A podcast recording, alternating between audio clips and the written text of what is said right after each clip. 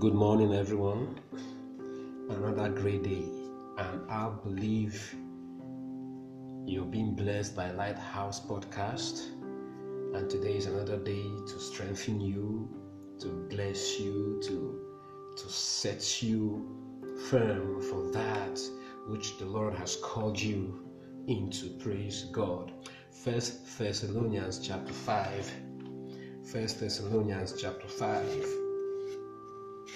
First Thessalonians chapter five, verse twenty-three and twenty-four. Now may the God of peace himself sanctify you completely, and may your whole spirit, soul, and body be preserved blameless at the coming of our Lord Jesus Christ. He who calls you is faithful, who also will do it. He who calls you is faithful, who also will do it. Praise God. You see, when Paul spoke about sanctification here, he wasn't actually um, implying something the Lord will do.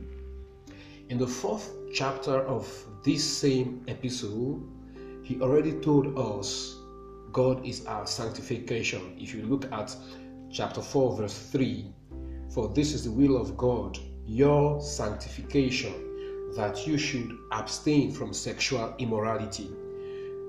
For this is the will of God, your sanctification. So you see, he is simply showing us this sanctification is complete from start to finish, nothing to be improved upon. Look at that. He said, now may the God of peace himself sanctify you completely. Sanctify you completely. And may your whole spirit, soul, and body be preserved blameless at the coming of our Lord Jesus Christ.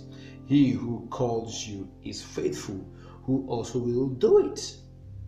You see, now if you read the K J V on this text, you, you, you'll discover that um, in his continued statement, in K J V it says, and I pray God, your whole spirit and soul and body be preserved blameless unto the coming of our Lord Jesus Christ. So if you read it from the K J V, you would think Paul was making a prayer. You see, you think Paul was making a prayer. But if you read other versions, like the N K J V, the I S V, you see that um, I pray God is in italics, and so was added by the translators. So you see, Paul was not praying, he was making a statement of fact. He was making a statement, a statement of fact that our spirit, soul, and body be preserved blameless unto the coming of our Lord Jesus Christ. You see, you remember he says, and say, and, and saying, now may the God of peace himself sanctify you completely, sanctify completely, and may your whole spirit, soul, and body be preserved blameless at the coming of our Lord Jesus Christ. You see, sanctification is something we already have in him. He is our sanctification. You see, he is our sanctification. You see, and the very God of peace from the from the K J V, sanctify you wholly, wholly. He has done that. He has done that. Now may the God of peace himself sanctify you completely. He has done that.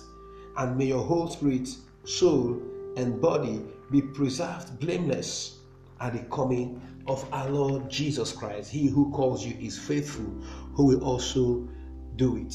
You see, the indwelling of the Spirit in us is our sanctification. Sanctification is something that we have or we have already in Christ, in, in Christ. You see, it is something that he has done for us. He has done it for us. So you see that he was making a statement of fact has got to do with our, our whole spirit and soul and body being preserved blameless unto the coming of, of Christ. You see that? So it was he was making a statement of fact. And he wasn't actually praying, because the next verse now continues saying, faithful is he that called you, who will also do what? Do what? who also do it. Do what? Preserve our spirits, soul, and body blamelessly. You see that it is his job, not ours. He will do it. Why? Because we comply? Because we meet certain requirements? Not at all. He met the requirements. Hence, qualified us for this. Our qualification is in his work. You see that? Our qualification in, is in the work that Christ did in his death, his burial, and his resurrection. You see that Christ is God's assessment for us. Praise God forevermore. He is God's marking scheme for us, his children. If there's anything like that, that is, if God will, will, will ever endorse us in any way, Christ is our endorsement.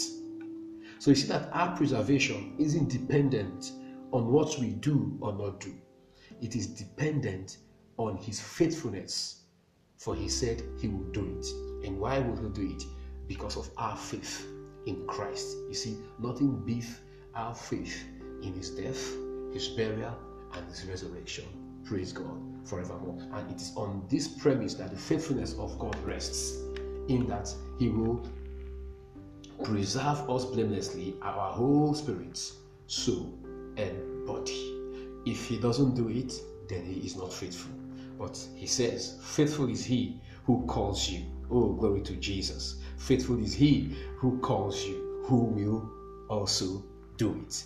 If God said it, I believe it, and he will do it. That is settled. And I know you are blessed by this. And I pray for you this morning that you are stable in the knowledge of Christ, that you are established in the knowledge of Christ, that you are established, you are stable in that the Lord is faithful, who will also preserve you blamelessly, your whole spirit, soul, and body, towards the coming of our Lord Jesus Christ. In other words, I'm praying that you will not be swerved in any way from your secure place, from your firm stand on the fact that the redemption of your body is sure. In the name of the Lord Jesus, amen. God bless you. And it's still me, Pastor Jukes, Pastor Lightway Equipping Network, Owewe, Imo State, Nigeria. Do keep listening, do keep sharing, and do keep following. And do have a great day. God bless you.